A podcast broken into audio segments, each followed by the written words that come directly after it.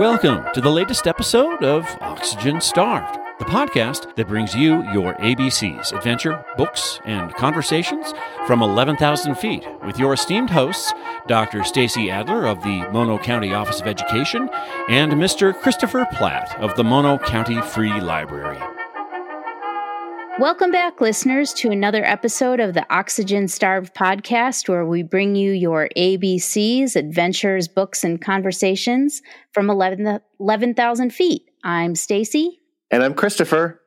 And with us, as always, is producer Doug. Hi, Doug. Hey, guys. Hey, How's it going? Good morning. It's Every- going great. Good morning. It's hot here in the Eastern Sierra.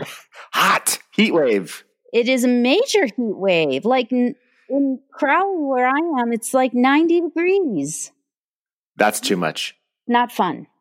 But, but you know, the the ironic thing is my husband and I were talking this morning and I was saying how I prefer it being 90 degrees in the shade at, over it being super cold. And the ironic thing is that it's super cold here the majority of the year. but you know what? It's a dry heat. There's a truth to that. There, yes, there is. And it's absolutely true. It's a dry heat.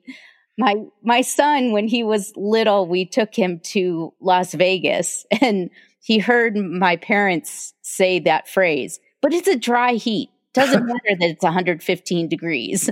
And so anytime it would be hot outside, he would say, Yeah, but it's a dry heat. you know, that's a cliche to people who live on the West Coast, but to people who live on the East Coast, it's a meaningful comment. It, it's true. It does. It really does make a difference. It does, and you can get out. You can get out and find ways to to cool off, right? Exactly, just like we did last week. Exactly yes. for our adventure. Yeah, so we had an, a great adventure. We went out to June Lake, which is on the June Lake Loop. It's a pretty, fairly big, fairly large lake, uh, located just between uh, Mammoth Lakes and Lee Vining. And we went paddleboarding and kayaking. It was awesome. I love getting out on a mountain lake and just being out there on the water and looking at the mountains and and the other people out there because you were paddleboarding, I was mm-hmm. kayaking, mm-hmm. there were people fishing, there were other people paddleboarding. It was awesome. It was it was so fun. We even saw a bald eagle. We did sitting in the trees, and it was just a perfect morning. We got there early, so it was still on the cool side. Um, June Lake's at an elevation of about just over 7,600 feet. So, you know, so it gets fairly cool up there. Yep. And it was just a perfect morning. Wasn't too windy. Yeah, and we also chose to do it on a weekday, which also kind of helped. You know, the beach there at June Lake is a really popular place. It's easily accessible, it's very family friendly. Um, you know, it's just kind of a really even walk down or even roll down from the parking lot. So a lot of people go there. Yeah, absolutely. And it, it gets super crowded, which was one of the reasons why we went early. because even by 1030, when we were done, the beach was starting to fill up. Yeah, yeah and but it's it's a great it is it's so great when my kids were really little i would take them there all the time in the summer because it's such a kid friendly beach. Yep. And you know it's it's kind of shallow it's gentle it doesn't you know the the only the only problem is that it does get crowded. Yeah and you know the crowds kind of change during the day you know, in mo- many of the lakes around here, like a lot of us who get there early are more kind of local. We're doing something maybe a little bit more energetic or, you know, exercise oriented or fishing. Whereas the people who come in kind of mid morning and then throughout the rest of the day are just kind of there to recreate, right? And relax. Yeah. yeah just kind of hang out. And, um, you know, it's not far, the, the, the actual June Lake is not far from the town Right. Um, you know, where you can go and get ice cream and sandwiches and pizza and, and Ohana's, who we're going to talk to uh, later. Uh, owner of Ohana's a little bit later in this episode. Um, but it's so much fun, and you can rent you can rent boats from the marina. Um, down at June Lake, you can rent paddle boards and kayaks. So, you know, if you don't have all of those things uh, to play with yourself, you can get them there. And yeah. um, it's it's just a really fun place to go. And I've been there a couple of times this summer to go paddling, and it was just a beautiful morning. And it was so fun to spend time with you, Christopher. It's always fun to spend time with you, Stacy. And we don't just say that because we're no. podcasting, right? That's right. if you want to gossip about someone in the Eastern Sierra, you have to go out in the middle of a lake to do it. That's true. Not that we gossip. Never, never. the other thing I would say to our listeners who um, don't do this very often, um, you know, there's people are pretty respectful of each other on our lakes. They're meant to be peaceful places. Um, as a kayaker, we're always mindful of who's fishing on the lake and the boats that are out there and just try to give them space. You know, they've got lines in the water, they're trying to attract fish. Um, and we all want to enjoy it at the same time. So, from our perspective, it's kind of, you know, just let everyone be able to recreate responsibly at the same time. So, just be respectful of other people who are out in the water. Absolutely. It's my biggest fear in life that I'm going to be out paddleboarding and I'm going to run over somebody's fishing line and they're going to yell at me. Um, would if that happens. So I try really hard to, you know, stay out of, of trouble. Yeah. Yeah. Out there. Yeah. So, um, but yeah, it's a great place to go. We had a great morning. We have to do it again soon. And um, if you head out there, enjoy yourself, be respectful, and have take, a great time. Absolutely. All right, take a deep breath. We'll be right back. Oxygen, a colorless, odorless reactive gas, the chemical element of atomic number 8 and the life supporting component of the air. Starved, suffering a severe and damaging lack of basic material and cultural benefits. Oxygen Starved Podcast a colorless, odorless, culture packed, nutritious podcast considering books, describing Mono County adventure, and engaging in informative conversation with colorful Eastside Sierra locals. Download it now. Welcome back, listeners. We're at the books portion of our podcast, the B part. Yay! Yay! We all do a little bit of yay there because we just love talking about books. We do. Um, enough. we can't read enough. so uh, yeah, so let's. this week we agreed, Stace, that we would talk about just what we're reading individual, mm-hmm. right? Like what mm-hmm. what we're reading on our summer summer read list and what's on our nightstand. So um, I'll go first if you don't mind. Please do so. Thanks. So the book I'm recommending, I just finished it, and I really can't recommend it enough. Is called Hamnet by Maggie O'Farrell. It's a novel. Maggie O'Farrell is a pretty well known writer. She's a British writer. I was going to um, say, I've heard her name before. Yeah, yeah. And she's really, uh, she's an inventive novelist. And this is an inventive story based on history. So again, this kind of fits my historical fiction um, uh, genre that I love reading so much. Again, Hamnet, H A M N E T. So we've heard of Hamlet by Shakespeare. Yep. Right? Everyone's yep. heard it. Um, this novel approaches a deeply personal aspect of Shakespeare's life.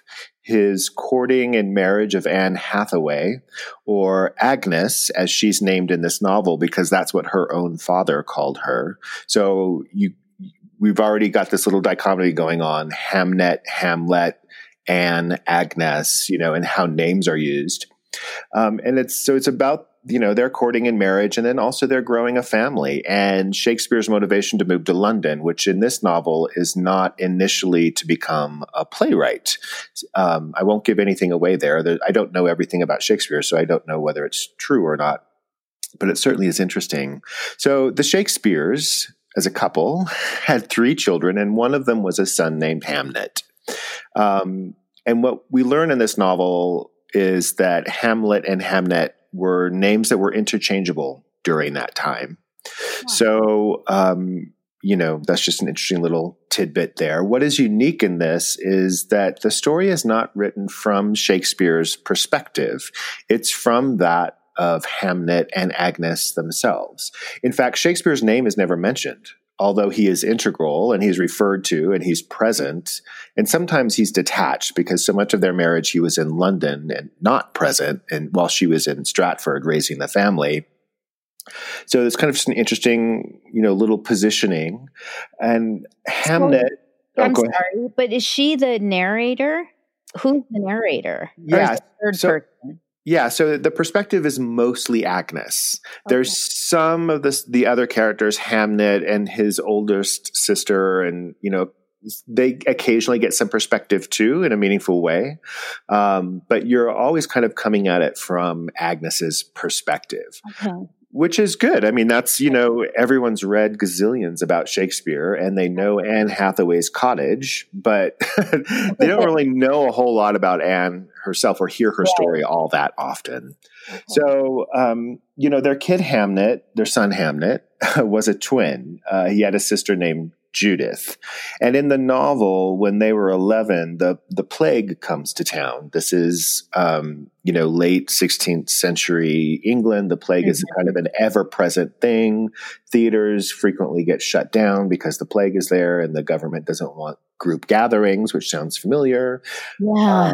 Uh, um, so I'm not going to give anything away to say that their son Hamnet dies. It's that's a historical fact. What propels the story is the lead up to that and the resulting grief of the parents, Agnes in particular, because so much of the story is written from her perspective. Okay. And her grief is played out on the pages and chapters that, you know, will hold your breath. They are beautifully and captivatingly written if grief can be beautiful and grief is by right. definition captivating and her husband's grief is literally played out in the play he wrote for difficult years later, Hamlet. So, um, and I think um, historians have often speculated that his son's death really did play into him writing Hamlet mm-hmm. four years later. So that's examined a little bit in this book. Um, I'm not going to give much more away than that. It's a current book, so I don't want to give away the ending, um, but I am going to use some sweeping terms here to describe it. This is a novel of loss, of course, but it's also a novel of what binds people together. So, blood, you know, duty, family, love, devotion, conflict, compromise, time, things that make relationships work and relationships not work. Um, the book has received just about every starred review it can, um, which is not unsurprising for Maggie O'Farrell. Uh-huh. Um, we don't know for sure that the real Hamnet died of the plague. The plague is part of the atmosphere of this book and, of course, a driver of the story. So, in a way, as I referred to before, it relates to our current pandemic situation. Right. But the subtitle, you know, a, Hamnet, a story of the plague, is a bit misleading. It's a story of the impact of the plague in deeply personal terms. Mm. Sorry. So, Again, the book is um, Hamnet by Maggie O'Farrell. It's out now. I got it, my copy from the Booky Joint. We're going to get copies for the library or your local bookseller. Totally recommend it. It's also kind of brief. I think I read it in like two or three afternoons. It's not a long wow. book. Okay. The other book, really quickly, that I just wanted to mention because it hit some news this week. I'm currently finishing up another first novel um, called How Much of These Hills is Gold by C. Pam Zhang, um, Chinese American author. Um, I recommended this book back at the Eastern Sierra Book Festival. Um, one of my favorite alternative rock bands, Florence and the Machine, has a book club. They chose this for their book club this month, which was really cool. And then just this week, it got longlisted for the prestigious Booker Prize, um, uh, British Prize for original writing in English. Um, really quickly, the story is about a narrative of two young Chinese American kids who are become orphaned in the waning days of the gold mining boom in the American West. And the, the story itself was kind of a quest. Um, I won't give away much more than that because I'm still finishing the book. The but I will say this: the epigraph of the book, which is often a little line at the beginning of a novel, you know, Yep. Um, the epigraph of this is called is this land is not your land. Wow. And if you think about again, you know, kind of current Uh-huh. events, but also, you know, the Chinese and Chinese American narrative of the Old West is one that's often stereotyped. Yeah. Um, we know it's there. It's often referred to. They helped build railroads. There were Chinatowns in, in mining towns and, and Chinese miners and what have you. But there's not a whole lot of narrative there that's been created. So C. Pam Zhang's How Much of These Hills is Gold um, attempts to add some narrative to that history through fiction. Um, I'm enjoying the book, so I, I recommend that one as well. It sounds really interesting. Is it um are are they are, is their quest looking for their parents? Can you say or what? Yeah, yeah, in a in a sense. So their mother dies a few years before the story kind of picks up, and then their father dies. Oh, And you know, one of them is 11 years old, and the other one is a, about a year younger, and they each had different relationships with their parents and and society, right? And so the the quest initially is to bury their father in a way that respects their Chinese heritage. mhm. Um, and I won't give away more than that. But in a way, they are kind of questing to understand their parents and their own place in this vast American West. Very it sounds really interesting. I might have to pick that up. Yep, absolutely. So, so those are my current reading pile books. What are you reading, Stace? Well, I just finished um, the. It's I think it's almost like the book of the summer. It's called The Guest List uh, by Lucy Foley, Right. and um, it's one of. Uh, it's on a bunch of bestseller lists. It was one of Reese Witherspoon's uh, book club picks. And by the way, can I just just touch on something you said, Christopher? Yeah. Florence and the Machine has a book club.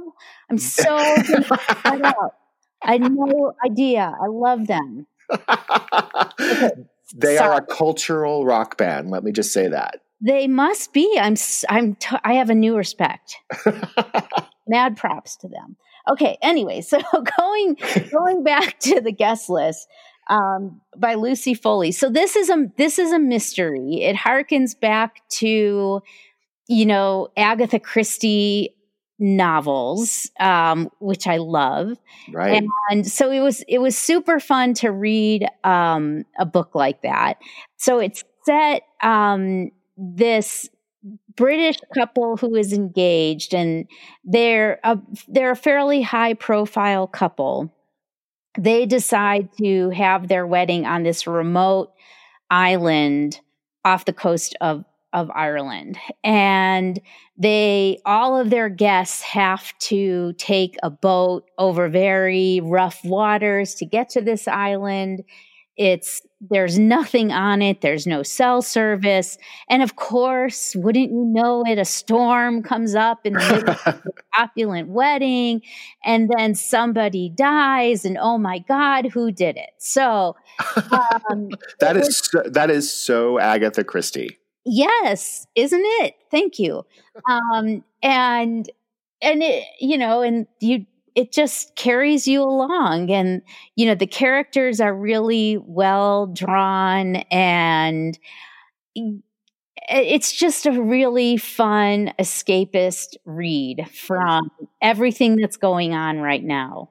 I was going to ask, you know, I think right now many of us would love to be on a storm ravaged remote island Yeah. off the coast of Ireland. Did you really feel like you were seeping into the story and forgetting what was around you? Yeah, oh totally. It was it was it was so great to, you know, open the book at the end of the day and, you know, go to this place that where I knew nobody and you know, it it was just so different than anything around me or anything that I had ever eh, kind of experienced. And um you know, it was it was just a, it was really fun. And and then of course because this is this is kind of a dumb comment but i admit it listeners this is going to be a dumb comment but i couldn't help but thinking you know this is a reese witherspoon book pick not why i chose to read it but Right. it is so i c- couldn't help kind of thinking in the back of my head well who's she going to play when she,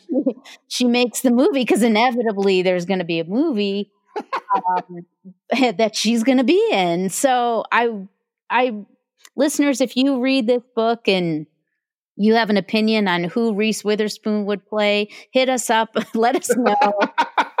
um, love you, to talk to you about that. did you did you cast the rest of the book while you were reading it, not just Reese Witherspoon's character? You, well, you, Christopher, you know my. Um, I don't know anything about like other actors or I don't know anybody's name. I don't know who they are.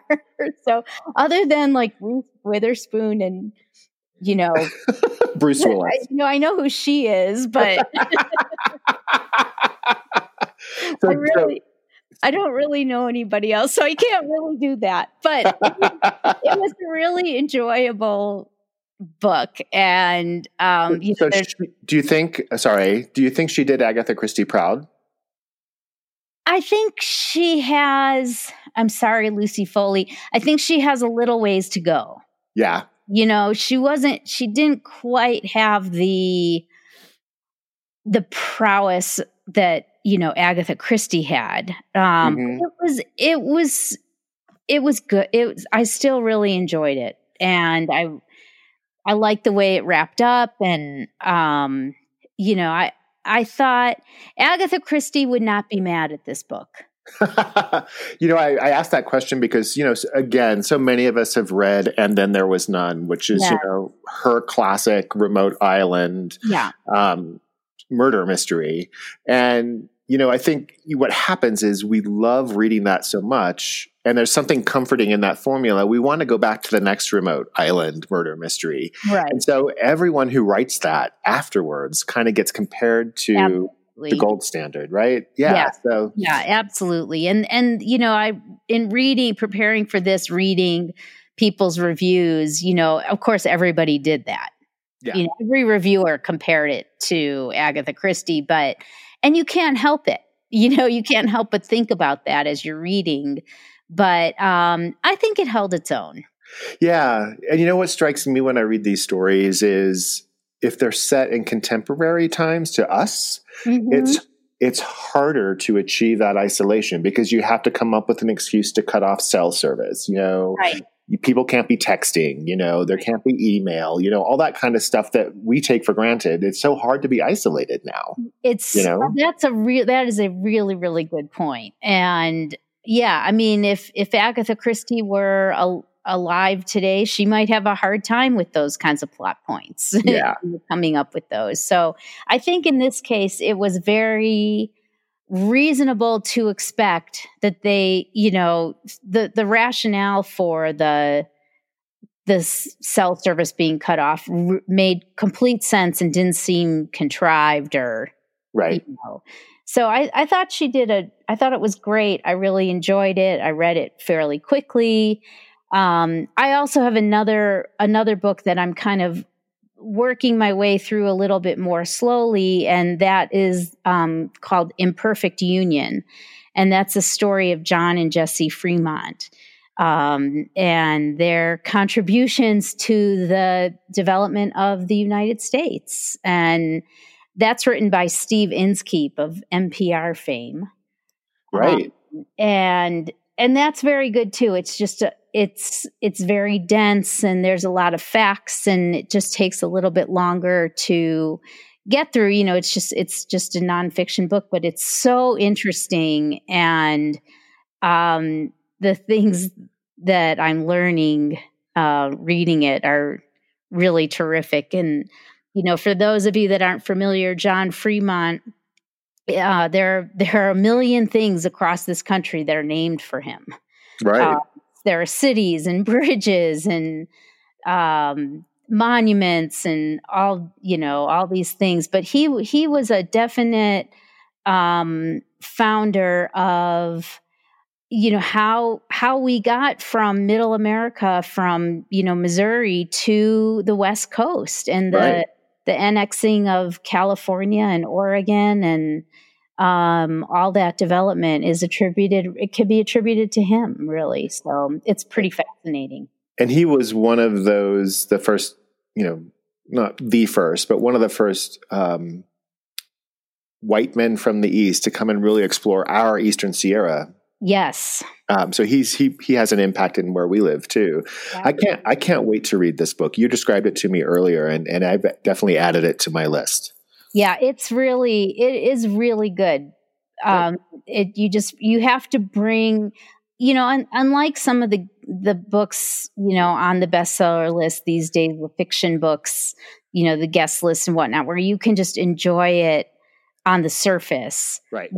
The imperfect union, you really have to bring yourself to it. You have to invest yourself in it to really be thinking as you're reading. And and it's also fascinating to read about Jessie Fremont, his wife. Right. And she was kind of the fr- they they were one of the first couples in history to have a truly what seems like for the point I'm at in the book, an equal marriage. You know, they were partners, true Right. partners. And she was tremendous in helping him become John Fremont. Right. So it's, it's, you're going to like it. It's good. Well, I can't wait to read it. That one. So your books, real quickly. That one is "Imperfect Union" by Steve Steve Inskeep, Right. and And um, the guest the guest list list by Lucy Foley. by Yep. Lucy Foley. And then my books were "Hamnet" by Maggie O'Farrell and "How Much of These Hills Is Gold" by C. Pam Zhang. So, listeners, you've got a handful of picks there to choose from. If they pique your interest, stop by your local library or um, your local bookstore and grab them. We'd love to know what you think about these books. check them out. Exactly. In the meantime, uh, sit down, take a breath, grab a glass of water, and we'll be right back to talk Ohanas. Yay. Ample oxygen is a basic requirement for human molecular metabolism. Welcome back, listeners. We're here at the C part, the conversation part of our podcast, and we're so thrilled today to have Rena McCullough, the fabulous, amazing owner of Ohana's uh, famous food truck here in June Lake. And we're sitting out here at Ohana's right now on this beautiful day. Welcome, Rena. Welcome. Thank you so much. Thanks for taking time on your day off, on your son's birthday. It's oh my okay. gosh. Yeah. Thank you. It is nice to be sitting outside. We've been doing this like from our home closets for Yes. the last few months, and like a lot of people. we are socially distanced as Right. we're sitting outside doing this interview, just so everybody's okay about that. So, Rena, you and I have known each other for a long time, a Yes. very long time. Yes. And but tell our listeners your how did you get here? How did you come to I be in moved Mono County? to the Eastern Sierra from Hawaii. Oh. Both of my daughters were born there, um, and I moved here, and I immediately worked in the food industry. I think I worked in all the restaurants in June Lake, and a few in Lee Vining. Um, and then I fell into coaching and working at the school. And that was when I really opened up my passion for kids and this community. And I've thought often, I've been asked many times, why a food truck? Why Hawaiian? right. Yeah. Hawaii is the most beautiful land with the most beautiful people. And living there, even if you visit there, you're going to be touched by that. It's not going to leave you. Right. Right. And then working with these kids, there was a deficit. There was never enough budget for anything. We had to fundraise. And a lot of the fundraisers, I would introduce Hawaiian food and it sold like crazy. Sure. Hawaiian food is my husband and children's favorite. So on these road trips, the other deficit was there was never enough money either coming from their homes mm-hmm. or our budget to afford hotel rooms and food. And I wanted them to perform in a way they felt good. Sure. So no McDonald's Right. on my shift. And so I just started packing food and packing Coleman stoves and packing crock pots Oh and my gosh. grills. And we would cook food on the trips. And the Hawaiian food was by far the most popular. All the kids asked, Can you make it again? Can you make it again? So a- after my coaching career kind of ended about 20 years into it, my kids were all off in college. I thought, well, you know, I've tried all these restaurants and I don't really know what I want to do next. And my husband said, well, if not now, when? Right. Right. The kids are in school, let's do it. And our first discussion was brick and mortar, and you don't have to look very far to realize you can't afford that in Mono County unless you have investors or family money. Sure. Right. So without a dime in my savings, literally we had less than $100 in our checking account. and my husband started searching for food trucks online. And um, it makes me emotional still because it's such an amazing thing that happened. We went to the 76 station Uh huh. Uh huh.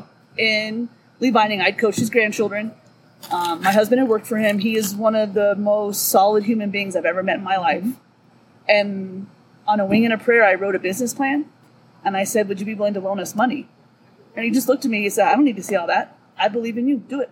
There you go. And my husband found one in Santa Barbara, and they wanted X amount for it, and I thought that's too much.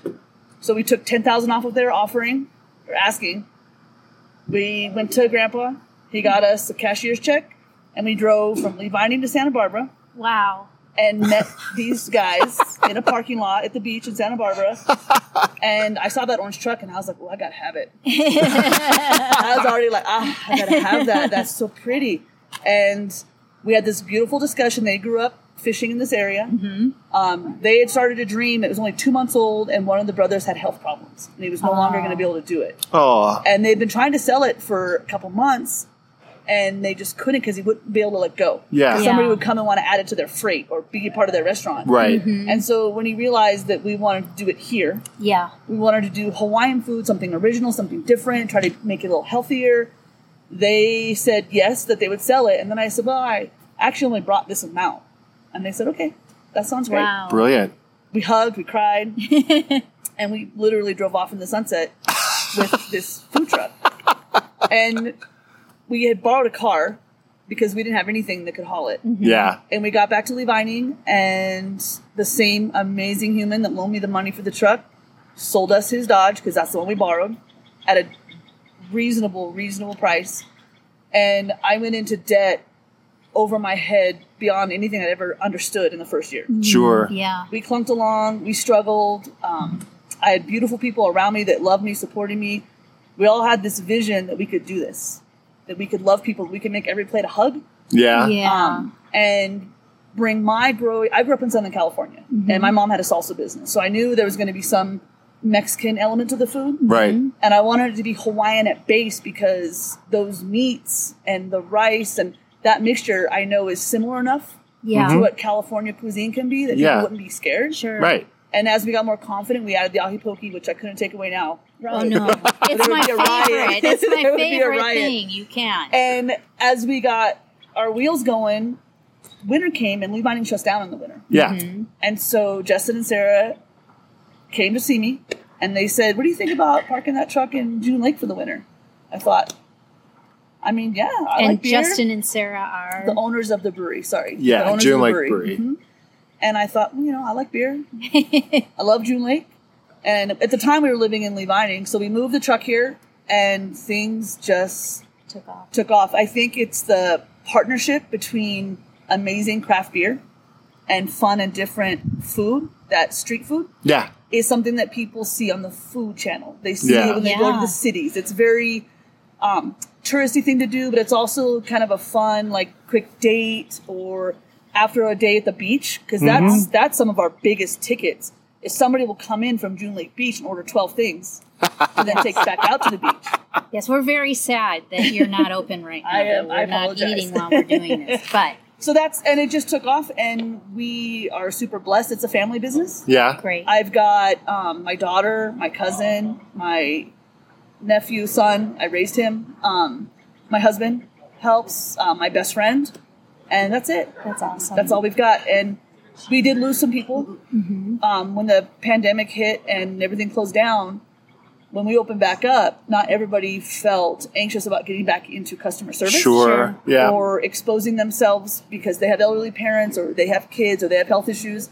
And I stayed very open minded because I love my people first. yeah. Right. And when I couldn't get everybody back, I tried to hire a few people and just wasn't happening. Nobody Right. wanted to work. And who's to say why? I don't judge. I just figured, well, let me do the best I can. So we shrunk our hours, we shrunk our days, and um, we're surviving. It's not ideal. Right. Um, but you have to just keep moving forward and adapt. It's not Right. going to be the best restaurants, the smartest restaurants, the hardest working people that make it through this pandemic. It's going to be people who adapt, Right. people who are willing to say, "I'm going to do my best. This is what I can do." And also what do you need as customers or clients, and how can we meet each other's needs and survive this with love, some Yeah. laughter, some goodness, because not everybody's going to make it, and I'm humble and I realize that, and so we just get up every day feeling blessed and grateful and work hard, and you know the food production has been a little interesting. You know, we can't always get everything. Yeah. Prices Yeah. are skyrocketing. Um, we do. A, we've always been really clean and careful, but now we're just spending more time being Yeah. careful, more time Right. cleaning. Um, changed our situation, and just want to ride this out and keep loving people. During the winter, how does the you know when when the snow is flying And the sun. Now the laughter So we call that extreme food trucking Okay.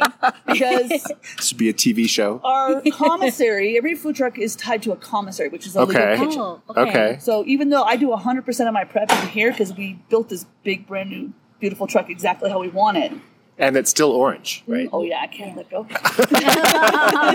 um, we have all of our food is stored in freezers and refrigerators at the June Lake General Store. Okay. So every morning, truck everything in, Yeah. prep it, get the soup started. You know, we're starting to cut up ahi, get it marinating, cut up all the vegetables, get the rice cooking. We're getting everything going, and as we walk back and forth, we call this our ant trail because it's constant. when that blizzard's hitting and you're walking back and forth, it's icy, cold, it's awful, and inside the box we're fine. Yeah. Right. Yeah. We're heated by the flat top and the fryer and all the things. But this year will be interesting. I have no idea how it's going to play out. In years past, we delivered food into the brewery. Right. So then we're walking across the ice through the blizzard to deliver the love inside the brewery. this year, I mean, I don't know what's going to happen next week, Yeah. Right. but we we we operate year round because there's a few reasons. First of all, if you want quality employees, you have to employ them year round and pay Yeah. them a decent wage. Yep. Right. They need security. Their car payments don't stop. Their rent doesn't stop. Their kids don't stop. being hungry. And so, if you're just a summer business, which I mean, I mean, if you look at it logistically, the summertime is the only time you really do make money. Right. Yeah. So I understand why some businesses are just open in the summer. See you later. Shut down. But that doesn't help the employees. It doesn't help our community. Yeah. Nobody wants to come into a town with you know one restaurant and one bar Right. Yeah. in the winter. You Yep. want to have choices. Yeah. This is true. And people, instead of just staying one night and bailing, they might stay two or three nights because it's like, oh, I got to go to the lift and I got to check out Hermitage and Right. Gordo's and I'm going to have my Tiger Bar drink and I'm going to get some pizza and I'm going to eat the brewery. I'm going to go to the food truck. Now there's all these choices. yeah. So you you need to think about the health of your community and you need to think about what best serves your employees and what best serves them best serves you. Well, and I think you're doing that has helped bring all those other choices here. I mean, you've. I hope so. This has been a big. The brewery was absolutely the turning point in June Lake, and I am very honored and blessed to be partnering with them in the sense that we both care about our employees, we both mm-hmm. care about our community, we both want to make sure that there's something in town year round. yeah. They are better than me. They don't really ever close. I do take a break in November and April because we mm-hmm. are a family business. Yes. Yeah. I want time with my family and my mom Yeah. down Yeah. south and my you know it's like my son just had a kid so asher is a month yesterday Aw. and then my oldest daughter mariah who lives in reno is pregnant so it's like You've got to have there are more and that's if this pandemic didn't teach you to stop Yep. Mm-hmm. and think about what's most important. You definitely have not been checked in. It's not about politics. It's not about who's wearing a mask.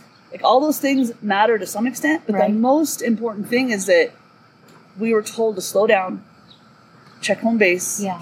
and do what you know is important for your family and just love people. And so people are bummed i get a dozen or so emails a week. And at least that many phone calls probably more. Why aren't you open longer I want to have poke at 6 p.m. I want to have poke on Monday. And I say, I love you and I appreciate you. I love your support, but I'm doing the best I can with what I have. And now that I've been gifted back a life, I'm hiking again this summer. Yeah. I'm seeing my kids, my husband. I, it's it's humane to have Yeah. a break. It, I if I was here to make everybody happy, I would never go to sleep. I would just work. Yeah.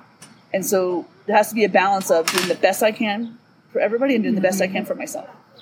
I think that that's kind of a, you know, one of the things we were chatting just before the interview when the pandemic kind of started to shut everything down. Like June Lake was one of those communities where, you know, the businesses really kind of work to support each other. I saw this across the county, but Yeah, especially in June Lake. Everybody in June Lake will tell you, every business owner, in order for us to be successful, June Lake has to be successful.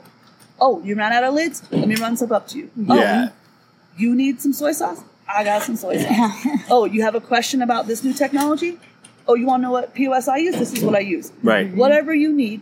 Right. We don't steal employees from each other. Right. Yeah. We don't. You know, people come here and they they're in line. Like, oh, I got all these kids. We really wanted cheeseburgers. You don't have cheeseburgers?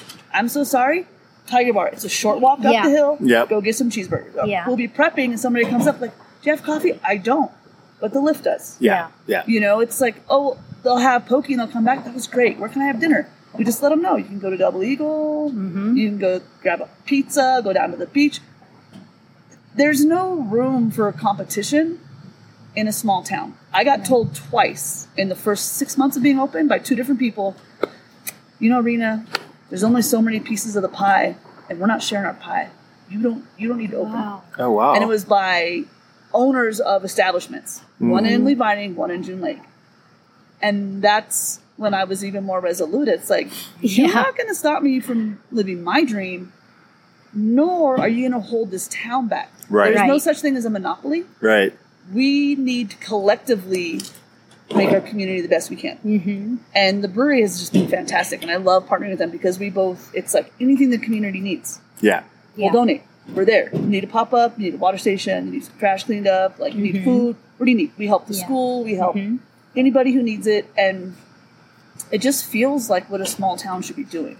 Yeah. Definitely. Well, we love your food here. we're, and we're both kind of foodies. Not quite, but yeah. I feel like most people are. We I like We- food trucks because you can kind of experiment. Like it's less threatening to approach and experiment something new on the menu mm-hmm. at a, from a, for me than sitting down in a restaurant. and- I love food trucks because they're chef driven. Yeah, Yes. maybe People that's can it. come to the window and say, "Oh, but I'm gluten free," and I- I'll come right there. Okay, this is what I have, and because we make everything in house, I can tell you exactly what's in everything. right. right, You right, know, right, oh, you can't have dairy? I got you. You Right. can't have nuts? I got you. right. Oh, you can't do sodium? I got you. Like, what, what do you need? Yeah. And I, I think that's what's so great about your food is that it's it's really fresh. Like you said, you can taste the, the love and the care that goes into it. So I want to know what's your favorite thing that you have on your menu. Oops. Um, Favorite I'm child. really, it's it's a not a very sexy or exciting thing, but I really like our veggie crumble. We make it in house, and we in the food processor put all the the lentils and the chickpeas and the spices and the cauliflower, and we season it like you know like a typical kind of ground beef you would have had as a kid in a taco. Sure. you Right. know? And it kind of it helps transcend that taco or burrito from just like a veggie taco Mm-hmm. to this like full of protein and fiber, delicious, just like filling, fun texture burrito or taco. Yeah. So like it's not as sexy as everything. People love the poke bowls. Yes. that is our top seller. Um, and people enjoy Mammoth really enjoys the wacky specials. you know, when I do like the spam sushi top with Uh-huh. poke, or you know, we'll make a burger that's like ten inches high, or I, you know, I, I just I, I love to make like the um all the sushi bombs lately Mhm. with shrimp and ahi and mahi and crab, all those things. People love that because it's again it's street food. Right. Yeah. It's something if I go to San Diego and I go to the beach and there's a food truck and a brewery, that's something that I'm going to see. Yeah. Right. And I want to feel a little bit transported. Yeah, Right? Like yeah. food's supposed to be fun. Yes. And, you know, it, it is. It's, it's love. Food is love. It, well, and it you feel it here, and it is, and this is a really fun place to come. And Yeah. you know, on a on a Sunday afternoon, my family we love to come up here, Yep. hike around, or go to the beach, or wherever we're whatever we're doing. Then come here It's here. casual. And- it's relaxing. They create a Yeah. fun environment at the brewery. We're in there joking around, laughing. It's my mm-hmm. kids. You know, Yeah. it's my kids. And they give the old lady a lot of grief, but I give her right back. Um, and I, I'm interested to see how things play out. I felt for the last couple of years before this happened, the COVID happened, that there's a transition hmm. in the food industry. I feel like not everybody wants to sit down in a confined space and be waited on, Yeah. be served, Yeah. and be tied into an idea of what your kids have to behave this way, and I have to do this, and we have to wear that, and we, you know, here in an outdoor beer garden or a setting that's very casual, Yep. there is Yeah. nothing traditional about this. Yeah. right. But th- maybe your kids can run a little bit and be Yeah. silly. And you're not so anxious and uptight that you're not enjoying your beer. Yeah. And that you can come to the food truck and there's so many wacky things on the menu and we always have stuff for kids. yep. You can get a few different things and try it. You don't have to overspend. You can Yep. have Yeah. a snack, you can have a meal, you can share something. Yeah. And it's so non-committal. You have it and you go. You take it to go. You know, it's just it's more relaxed. You can come from a long day of paddling or hiking and be dirty Mm-hmm. and sweaty, and you just want that ice cold beer in that poke bowl like nobody's business. And boom, it's right here. Yeah. you know, and we've got a little bit of a garden, It's beautiful. mountains, trees, and It's it's gorgeous. just relaxing Yeah. and inviting. And I, I don't know if traditional restaurants are gonna sustain all the changes that are happening now. Right. Mm. But I don't think it's the worst thing in the world to think about adapting. Yeah. You know, Yeah. we live in a beautiful place. Outdoor dining in the summer is amazing. The Yeah. winter, like I said, who knows? who knows? But I do trust Justin. Justin and Sarah are so creative. They problem solve all the time. Every time Mm-hmm. Yeah. there's been any kind of issue that something's broken, something's not working, somebody's complaining about this, they are above and beyond taking care of it. That's great. So I feel like, you know, the So- luckiest person I know. You are. We're a little bit envious. So, can you tell us a little bit about what you do when you're not operating the food truck? Because you do live in the most beautiful I part of the state. I live in the most beautiful place in the world, and the last five years, while we were just grinding and building this business, I didn't do much. really? yeah. I went to Reno to get more supplies. I went to Bishop to get more supplies. I came in on my days off and I made salsa. I couldn't keep up with anything. We had years where we'd run out of food, and I just I was chasing my tail. Yeah. And last summer, I had four days off Oh my Wow. from goodness. Fourth of July till Labor, and that's a lot. You know, I'm not a spring chicken. That, that got me, and so sadly, we're not open every day. I know that makes people sad, but now that we're not open every day, I'm back out doing what I did for the first 20 Good. years that I lived here, hiking, mm-hmm. taking my kids to the lake. I'm a super nerd. I'll walk anywhere and just try to identify flowers, butterflies, dragonflies, birds. we have the most amazing community out here that we can talk to, and a whole other amazing community around us that we can't talk to, but we can get to know. yeah. And you get to know your surroundings, and you just feel that much more grateful and in awe. Right.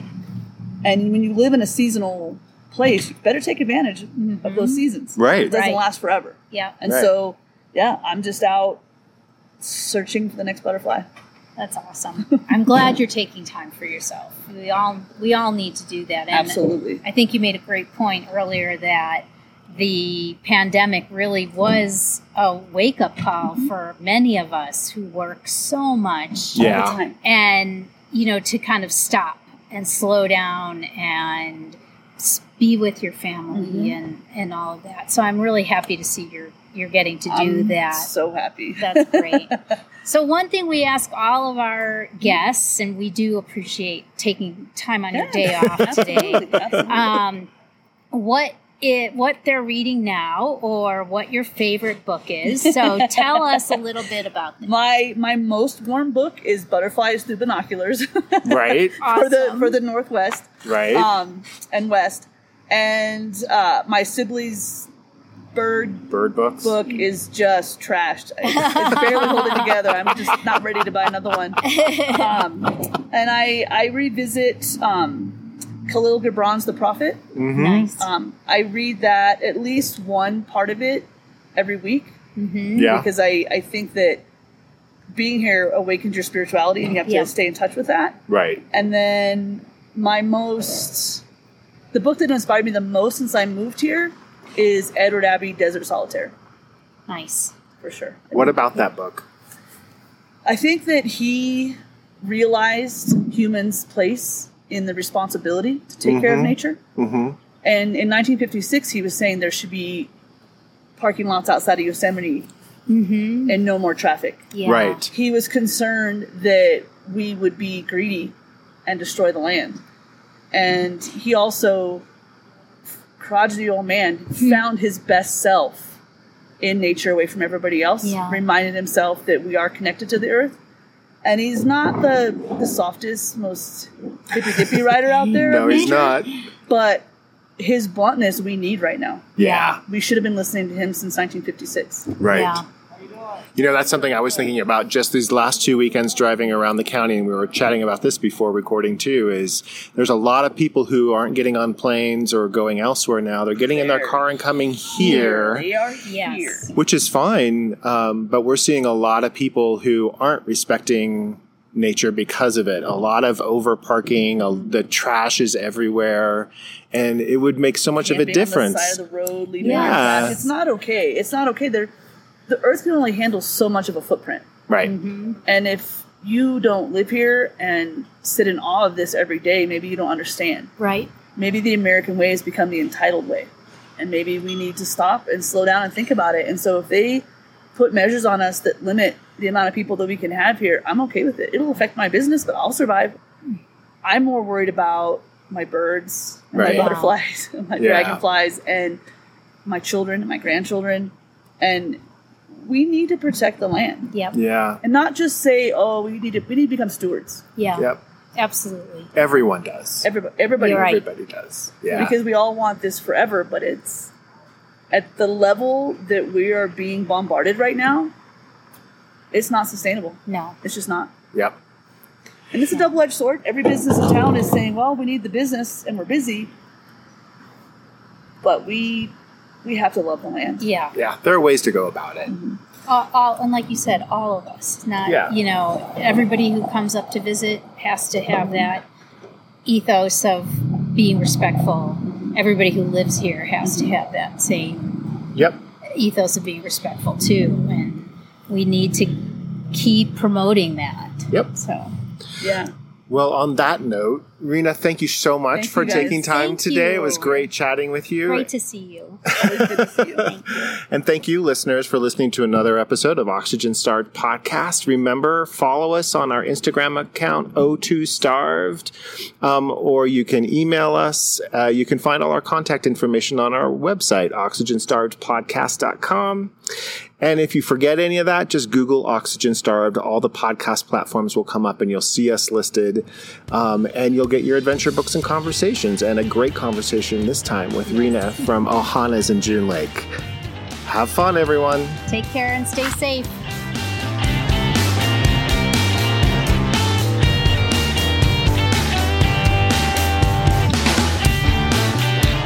Thanks for listening to Oxygen Starved. Our outro music, Iron Bacon, is composed and performed by Kevin MacLeod. Incompetech.com, Creative Commons by Attribution 3.0 license.